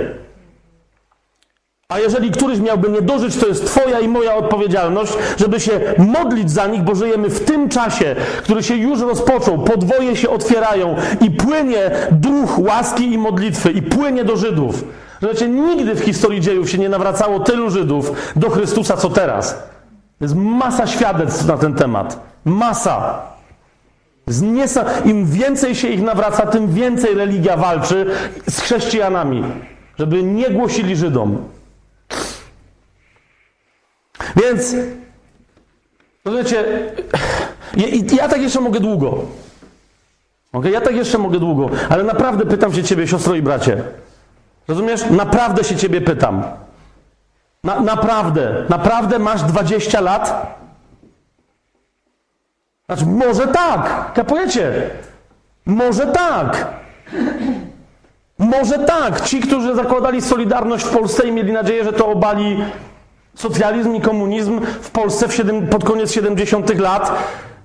Rozumiecie, oni myśleli, że to się stanie, ale czy się stało? No 10 czy tam 11 lat później, ale się stało, tak? Okej. Okay. Rozumiesz, bo my czasem no skoro teraz nie widzę, że Pan Jezus wraca, a no to wiesz, to jeszcze mamy czas. Chodzi mi o to, że, że rozumiesz, Jezus mówi, podnieście oczy. Faryze, do faryzeuszów zarzuca tylko jedno. Mówi, Biblia wam mówiła, jakie znaki mają towarzyszyć mojemu przyjściu. Ile jeszcze tych znaków się ma pojawić? Jeżeli wszystkie te znaki się pojawiły przy mnie, to jakie jest prawdopodobieństwo, że to nie jestem ja? Więc im zarzuca dokładnie to, mówi: Widzicie znaki czasu i ślepi jesteście? To dlatego wasz grzech dalej jest na was. I teraz rozumiesz, ja to mówię do siebie, mówię to do ciebie, mówię po prostu, myślę, że ten głos musi się podnieść w kościele. To nie co jest fajna piosenka Maranata, przyjdź Panie Jezu, to jest fakt. Jezus idzie, rozumiesz? I im bliżej jest, tym bardziej trzęsie się ziemia i się dzieją rzeczy. I teraz rozumiesz, że jak się zaczną, chodzi o to, że to będzie coraz szybciej. I teraz nie daj się schwytać, rozumiesz, nie daj się zaskoczyć, bo na litość boską. Wszystko wiesz, siostro i bracie, wszystko wiesz. No przyjdzie ten dzień, dzień, w którym, bo widzisz, Pan Jezus jest kolejne troszeczkę zamieszanie, ale my naprawdę sobie musimy to rozróżnić. Nawet jak to będzie bardzo blisko siebie, ale musimy to rozróżnić. Pan Jezus jak przyjdzie na ziemię, to nie od razu wyląduje. Tak? Będzie trochę latał. I ja nie żartuję. Bo, bo sprawdźcie sobie te, pamiętacie pytanie jednego z proroków? Któryż to był prorok, który mówił, kim jest ten, który idzie z Bosry, czyli z Edomu, i którego szaty są uwalane całe we krwi? Kim on jest? A on jeszcze nie wylądował, rozumiesz? On jeszcze nie wylądował na Górze Oliwnej. Ale cała księga Abdiasza mówi, co się stanie z tamtymi zawodnikami. Że oni, ci już na pewno dalej nie przejdą. Sprawdźcie, księga Abdiasza jest bardzo, to jest strasznie skomplikowana, bardzo długa. I ona mówi tylko i wyłącznie o tym, co to jest Edom i czemu Pan z Edomu przyjdzie w szacie zmoczonej we krwi. A to nie będzie krew tylko tego narodu. Ale on jeszcze nie wyląduje. Rozumiesz? Nie musi, żeby walczyć, bo będzie walczyć tak jak w dniu, kiedy walczył. Jeszcze nie wyląduje, ale chodzi mi o to, że jeszcze wcześniej, zanim zacznie sąd tego rodzaju, jeszcze wcześniej przyjdzie po nas Rozumiesz, że Jezus musi przyjść nie na ziemię, ale musi przyjść do ziemi, po nas, żeby później mógł wrócić z nami. Bo Jezus, kiedy będzie już lądować na ziemi, to będzie lądować ze swoimi aniołami i świętymi. Amen? Słowo Boże w tej kwestii jest jasne. Więc najpierw musi nas wziąć, żebyśmy mieli skąd przylecieć. To jest to. Najgorzej będą mieli ci, co, wiecie, zostaną chwyceni jeżeli tak to będzie wyglądało, jak już się będą wracać. Rozumiecie, że jest taka możliwość teologicznie, chociaż rzecz ujmując, że będą biblijnie wierzący, zbawieni chrześcijanie, którzy będą absolutnie szczęśliwi, którzy nigdy nie pójdą do nieba? Bo to jest tylko poczekalnia przed nową ziemią. jeszcze raz mówię, to nie do końca tak jest i to jest tylko pewna teoria teologiczna, ale wciąż. A mnie bardzo cieszy. Zawsze lubię tą teoryjką wkładać kij w mrowisko, bo jeszcze raz, naszym celem jest współkrólowanie, współkapłanowanie Ojcu razem z naszym Panem Jezusem Chrystusem na nowej ziemi pod nowym niebem z dostępem do nowego świętego Jerusalem, ale które nie będzie w niebie, bo nawet Jerusalem stąpi z nieba na ziemię, tylko nigdy nie wyląduje. No rozumiecie o co mi chodzi, tak? Ale nie będzie ani tu, ani tu, będzie pomiędzy. A Bóg będzie gdzie? Będzie w tym nowym Jeruzalem. Dlatego mamy miłować przyjście Pana, bo wraz z przyjściem Pana, znaczy, mamy, nie, mamy, mamy jasność, ona się, ona, i ona się pogłębia i poszerza, pokazuje nam coraz drobniejsze, fantastyczne szczegóły tego, co nas czeka, ale też co znaczy to, co my teraz w życiu przeżywamy. Ok? Teraz. Nie mówię tego. Pamiętacie, co Pan Jezus powiedział? Jak się te rzeczy dziać zaczną, to co powiedział? Przecież pamiętamy wszyscy wyraźnie, tak? To raczej, mówię Wam, trzęście portkami, wróćcie do odmawiania różańca, bo nie wiadomo, co się stanie. Tak powiedział? A co powiedział? Pod... Co jeszcze raz? Co, co on tam powiedział? Nie tylko podnieście głowy. Nabierzcie ducha. I podnieście, to jest to, no bo idę. No wiecie o co chodzi? To dopiero będzie sekta. Wszyscy na całej ziemi lęk, bogacze tego świata, którzy nie są głupi. Wiecie, czasem sobie myślę, mój Boże, może my powinniśmy czasem jakichś satanistów zaprosić na nasze zgromadzenia. O, teraz dopiero pojechałem. Chodzi mi o to, że rozumiecie, oni się przygotowują na, na przyjście Chrystusa bardzo konkretnie, w odróżnieniu od nas. Dlaczego? Ponieważ oni wiedzą, że jednym ze zjawisk, które będzie towarzyszyć przyjściu Chrystusa w tych ostatnich latach i miesiącach, będzie coś tak przerażającego, dodam tylko, że związane ze zjawiskiem, które Księga Objawienia nazywa gwiazdą piołun, będzie coś tak przerażającego, że będą się chować pod górami i będą wołać, żeby ich góry przykryły. I oni sobie te miejsca pod górami już szykują. I o takich zawodnikach mówię. Ludzie nie jakichś takich satanistach, że tam zażynają koty i co. Bo to ja nie mówię o głupkach. Ja mówię o autentycznych czcicielach. Oni myślą, że pod tymi górami przeżyją. Ale będą chcieli, będą wiedzieć, że te wszystkie betony i te inne rzeczy nie pomogą, więc dobrze byłoby, żeby te góry, pod którymi robią te swoje schrony, żeby jeszcze góry ich przykryły i to dopiero ich uchroni. Zobaczcie, że Księga Objawienia o tym mówi cytując dosłownie, jak oni wtedy będą wołać do gór, żeby ich przykryły. Tak będą przerażeni. I wiecie, przy takim przerażeniu, jeżeli jeszcze jakie chrześcijany tam będą, no będzie tam specyficzna usługa końca czasów, więc jeszcze nawet według mnie przy potwornym wielkim ucisku ludzie wciąż będą mogli się nawrócić. No to będziecie mieli z jednej strony przerażenie tych wszystkich ludów, omdlewających na samą myśl, co jeszcze nadchodzi, i z drugiej strony chrześcijan którzy wreszcie stwierdzą, no to urlop. Kapujecie, to urlop, to, to chodzimy. No to jest elegancko.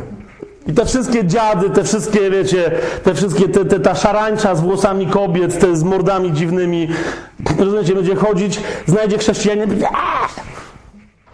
i my będziemy stać i jeszcze tak się podstawiać z tej szarańczy. I o ile my będziemy stać, ale w każdym razie nasi bracia i siostry, tak bo myślę, że my będziemy jednak pochwyceni, będziemy się, będą się podstawiać z tej szarańczy i chcesz się zakąsić? Nie, przestań. I obok jakiegoś niewierzącego a wtedy taki wierzący podejdzie do niewierzącego powie w imieniu Jezusa i szarańcza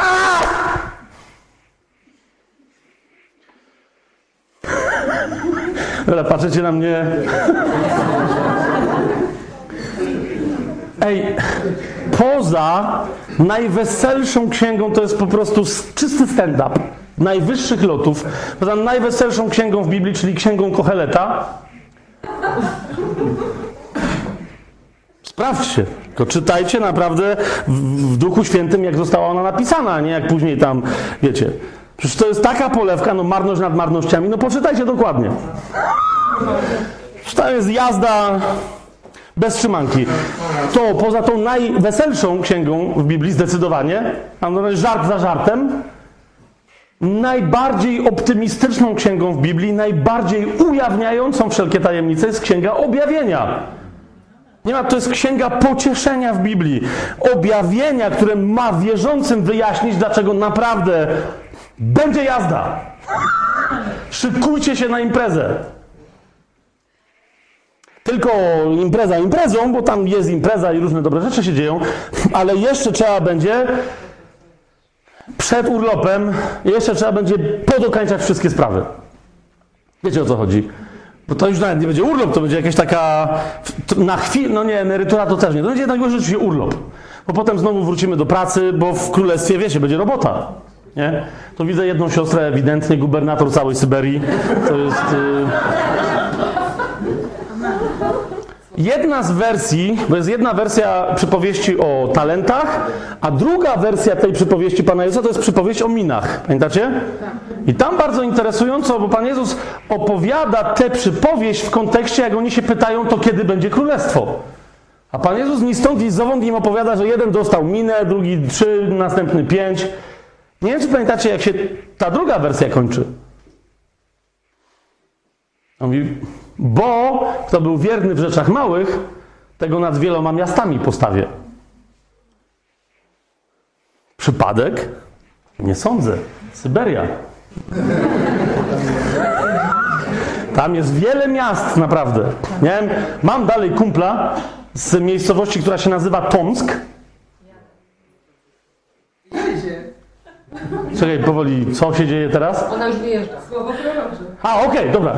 Z miejscowości Tomsk i on się chwalił tym, że on jest z Tomska. Mówię, no Andrzej, no ja cię rozumiem, no a ja jestem z Krakowa. Ja mówię, nie, nie rozumiesz.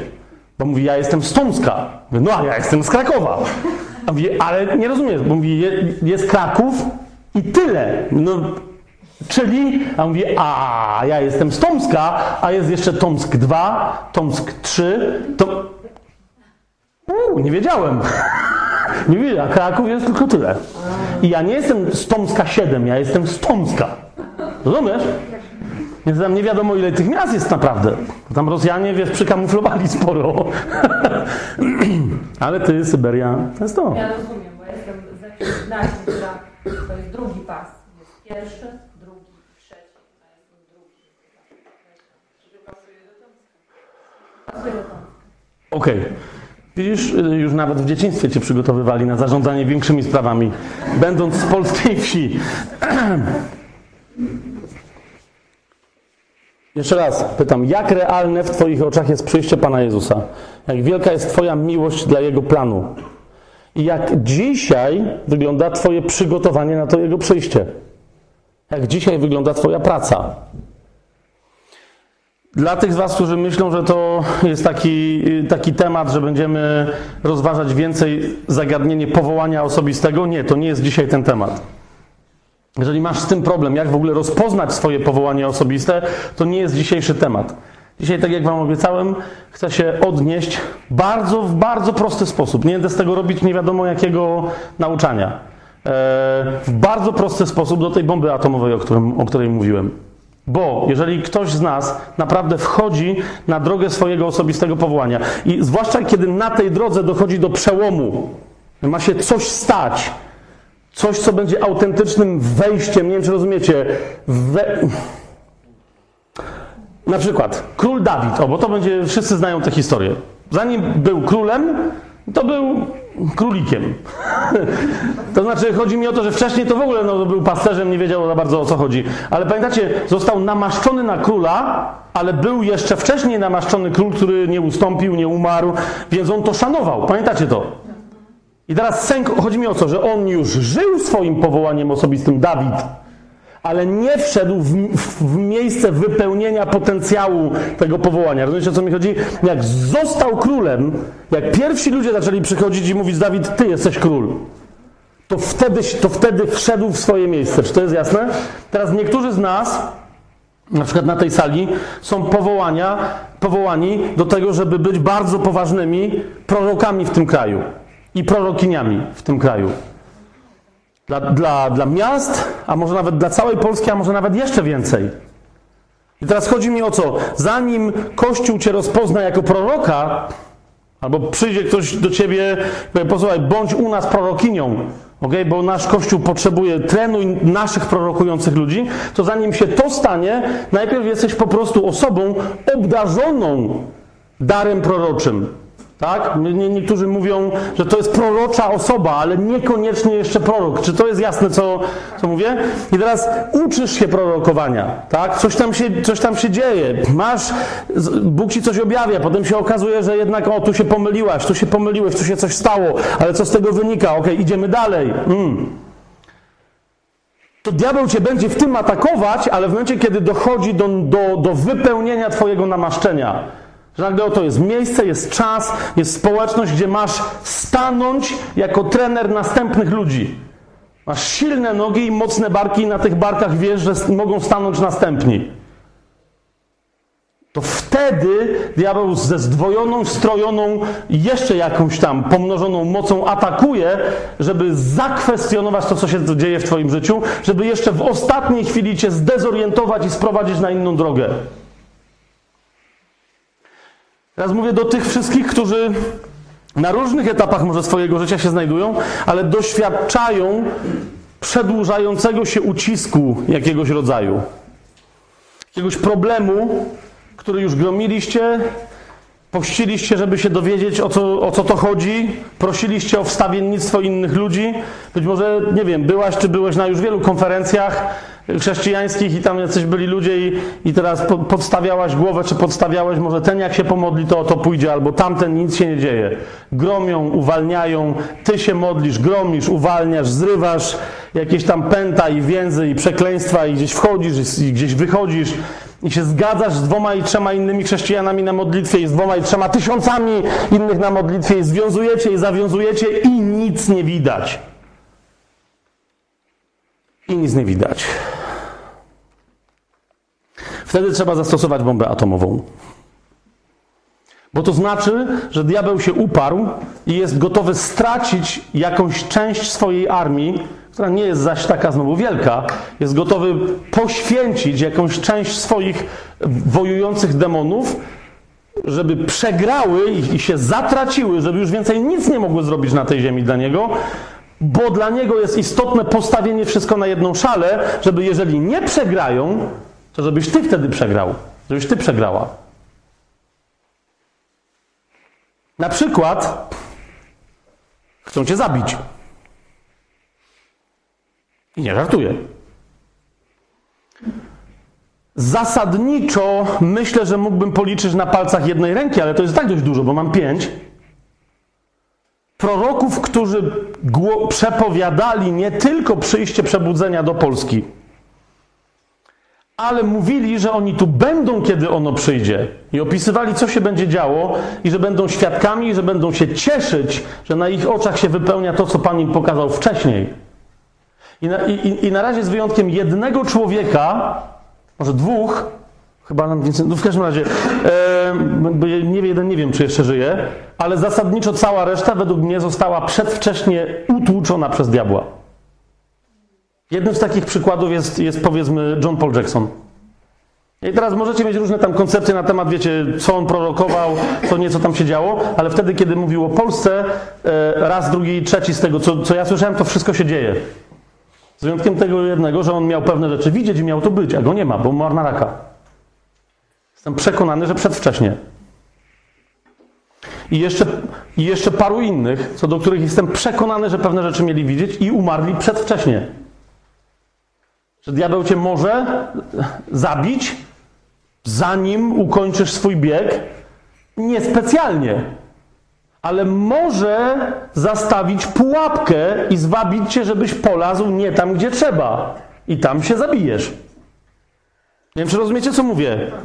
Teraz diabeł nie atakuje bezpośrednio żadnego wierzącego, bo się boi. Jak, jak Paweł opisuje walkę duchową w liście do Efezjan, to mówi bardzo wyraźnie, że diabeł raz zastawia zasadzki, dwa strzela z daleka. On nie wchodzi w bezpośrednie starcie. Bo jeżeli już dochodzi do bezpośredniego starcia, to diabeł wie, że nie ma szans i musi ustąpić.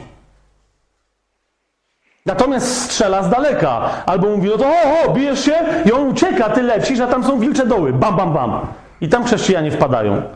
Dlatego my potrzebujemy, zanim dojdzie do starcia, potrzebujemy po pierwsze chronić się przed rozżarzonymi pociskami złego i Paweł mówi w liście do Efezjan, yy, jak mówi o zbroi Bożej, czym się chronić przed tymi pociskami rozżarzonymi, ale następnie mówi też, żeby uważać na podstępy, zwłaszcza na jeden.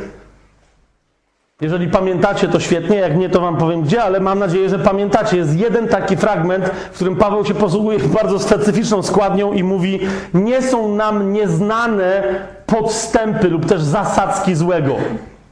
I on to mówi w jednym bardzo określonym kontekście, że to coś tam to jest zasadzka i mówi: Ja w nią nie wpadam, ale robię coś konkretnego, żeby w nią nie wpaść. Dlaczego to robię? Bo nie są nam nieznane zasadzki złego. No chyba, że są nam nieznane. No to właśnie, to wtedy w nie wpadasz. Ci- Oczywiście, że drugi do Koryntian, ale już zostańmy przy drugim do... Już... Więc, kochani,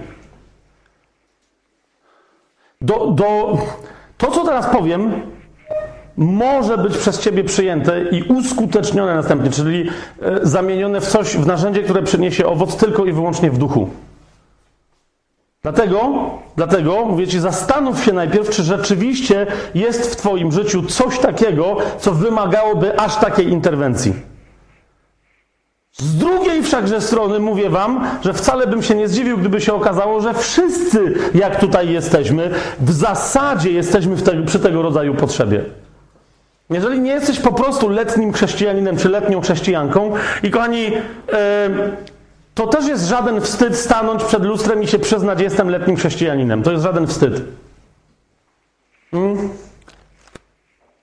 Jeżeli to cię uchroni i pozwoli ci, jak się przyznasz, wyjść z Laodycei, a przejść do Filadelfii, to na litość żyjącego Boga, który jest naszym Panem, weź, że to zrób. Weź, że to zrób.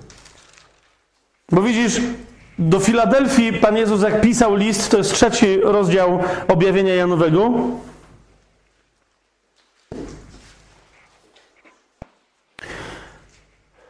Widzi, widzi pewne niedobory w Filadelfii. Widzi, widzi.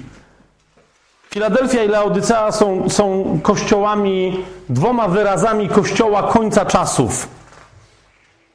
I do Filadelfii Pan Jezus mówi, to jest trzeci rozdział Księgi Objawienia, dziesiąty werset, do tego kościoła, ponieważ zachowałeś słowo mojej cierpliwości, ja też zachowam cię od godziny próby, która przyjdzie na cały świat, aby doświadczyć mieszkańców ziemi.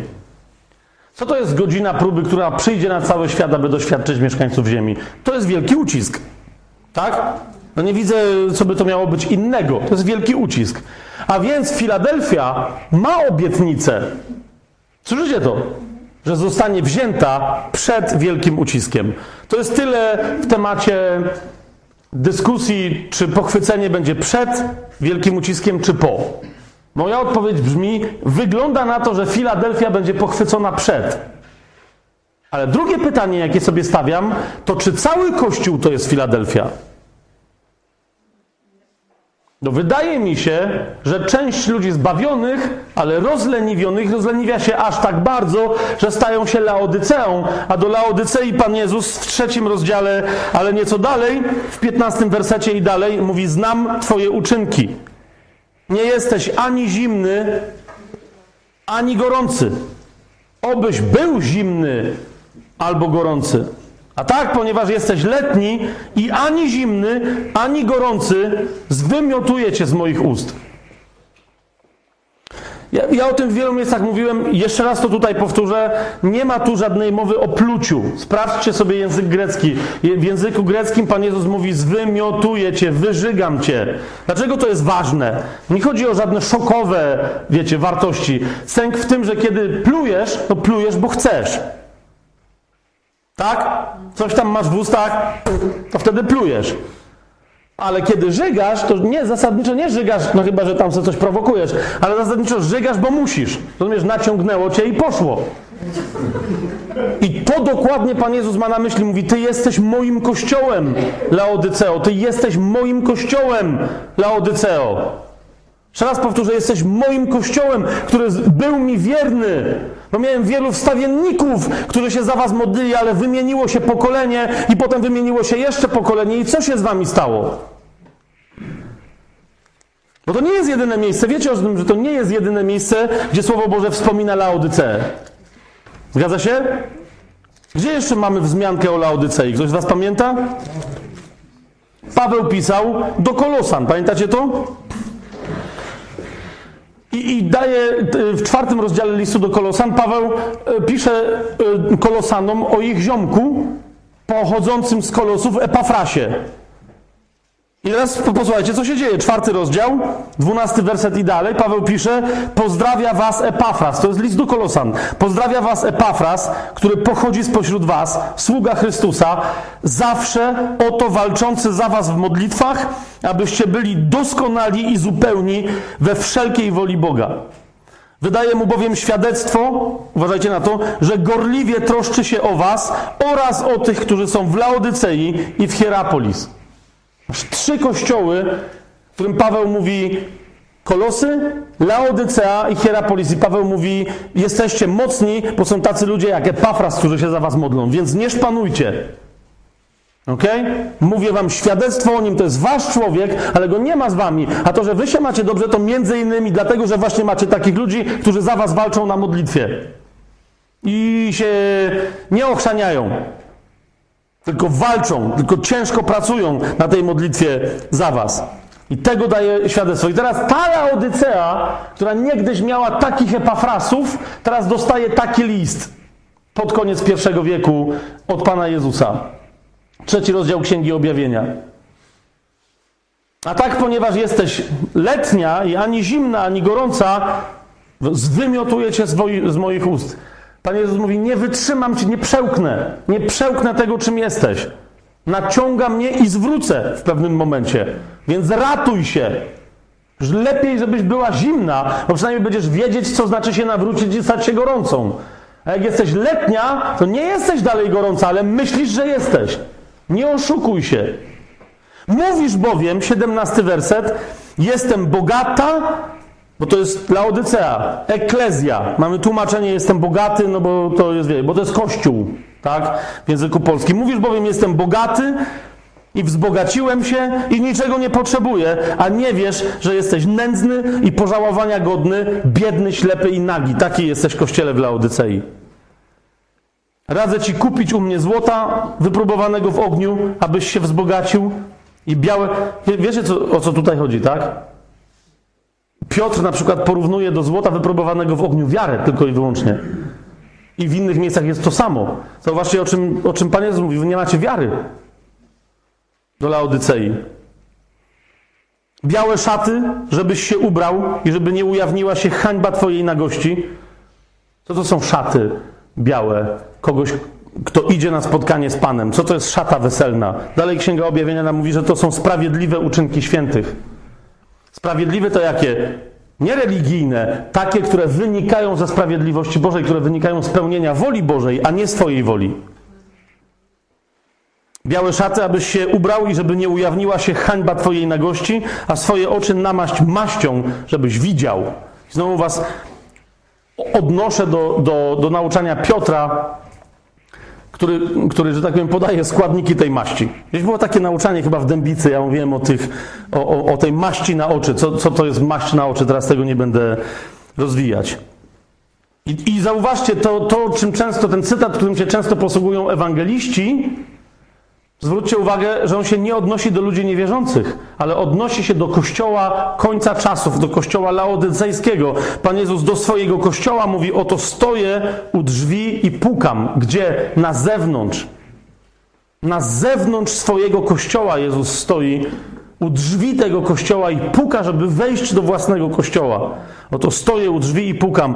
Jeżeli ktoś usłyszy mój głos i otworzy te drzwi, to wejdę do niego i spożyję z nim wieczerzę, a on ze mną. Nawiasem mówiąc, bardzo konkretna uwaga na temat wieczerzy i praktyki wieczerzy w tym kościele. Znaczy, bardzo konkretna uwaga. Jako jednego ze znaków zatracenia się duchowego tego kościoła. To jest kościół końca czasów, do którego drzwi Pan Jezus puka. A jest drugi kościół końca czasów, który ma obietnicę pochwycenia. Wróćmy do Filadelfii. Zobaczcie. Który ma otwarte drzwi dla Jezusa, i ponieważ ma otwarte drzwi dla Jezusa, a Jezus jest w pośrodku tego zgromadzenia, to Jezus mówi: Ponieważ ja nie muszę pukać do waszych drzwi, to ja wam otwieram inne drzwi. To jest trzeci rozdział Księgi mm, Objawienia. Ósmy werset. Znam Twoje uczynki. Oto postawiłem przed Tobą otwarte drzwi, których nikt nie może zamknąć, bo chociaż masz niewielką moc, jednak zachowałeś moje słowo i nie wyparłeś się mojego imienia. To jest Kościół filadelfijski końca czasów. Teraz rozumiesz, my jesteśmy ostrzeżeni i w jednym, i w drugim liście że potrzebujemy zachować nie swoją, ale Jezusową cierpliwość. Jezus chwali Filadelfię za zachowanie nie swojej ludzkiej, ale Jego cierpliwości. To jest bardzo istotna tajemnica. Na początku Księgi Objawienia Jan jak siebie przedstawia, to mówi, ja jestem takim samym chrześcijaninem jak wy i mówi, że jedną z cech charakterystycznych chrześcijanina jest cierpliwość Jezusa. To jest pierwszy rozdział Księgi Objawienia, dziewiąty werset. Ja, Jan, tak się przedstawia Jan, który też jestem waszym bratem, zwróćcie uwagę, i współuczestnikiem w ucisku i królestwie oraz w cierpliwości Jezusa Chrystusa. Ucisk, królestwo i cierpliwość Jezusa Chrystusa. Jest jedna z definicji ucznia Chrystusa e, przez Jana nam podana. Jestem waszym współuczestnikiem w ucisku, w królestwie i w cierpliwości Jezusa Chrystusa. Za, to, za tą cierpliwość Jezus chwali. Teraz ta cierpliwość ma pewną swoją cechę charakterystyczną, bo ta cierpliwość nie jest spolegliwością. Ta cierpliwość jest bardzo agresywna i bardzo drapieżna. Teraz tylko przed przerwą pytam się ciebie, siostro i bracie, żebyśmy po przerwie mogli naprawdę siąść do tego i roztrzaskać temat. Czy masz w swoim życiu jakąś przedłużającą się walkę, w której nie możesz zrozumieć, czemu nie wygrywasz? Czy masz coś, co podkopuje Twoje poczucie tożsamości dziecka Bożego. Masz coś, z czym się zmagasz i nie wiesz, czemu to nie może pójść, mimo że gromisz w imieniu Jezusa. Masz coś, gdzie powinno się okazać zwycięstwo Twojej wiary, a tymczasem, no może nie ma porażki, ale jest marazm i nie wiesz, co się dzieje. Masz pytanie, a choć prosisz, pytasz, to nie przychodzi żadna odpowiedź.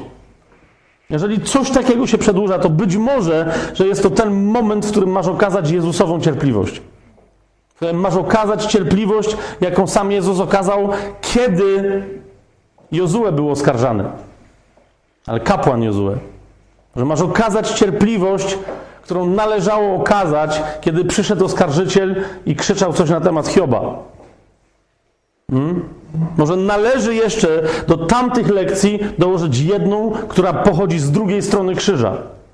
I wreszcie zacząć się odwoływać do mocy tego miłosierdzia, która, które zawsze działa na Twoją korzyść.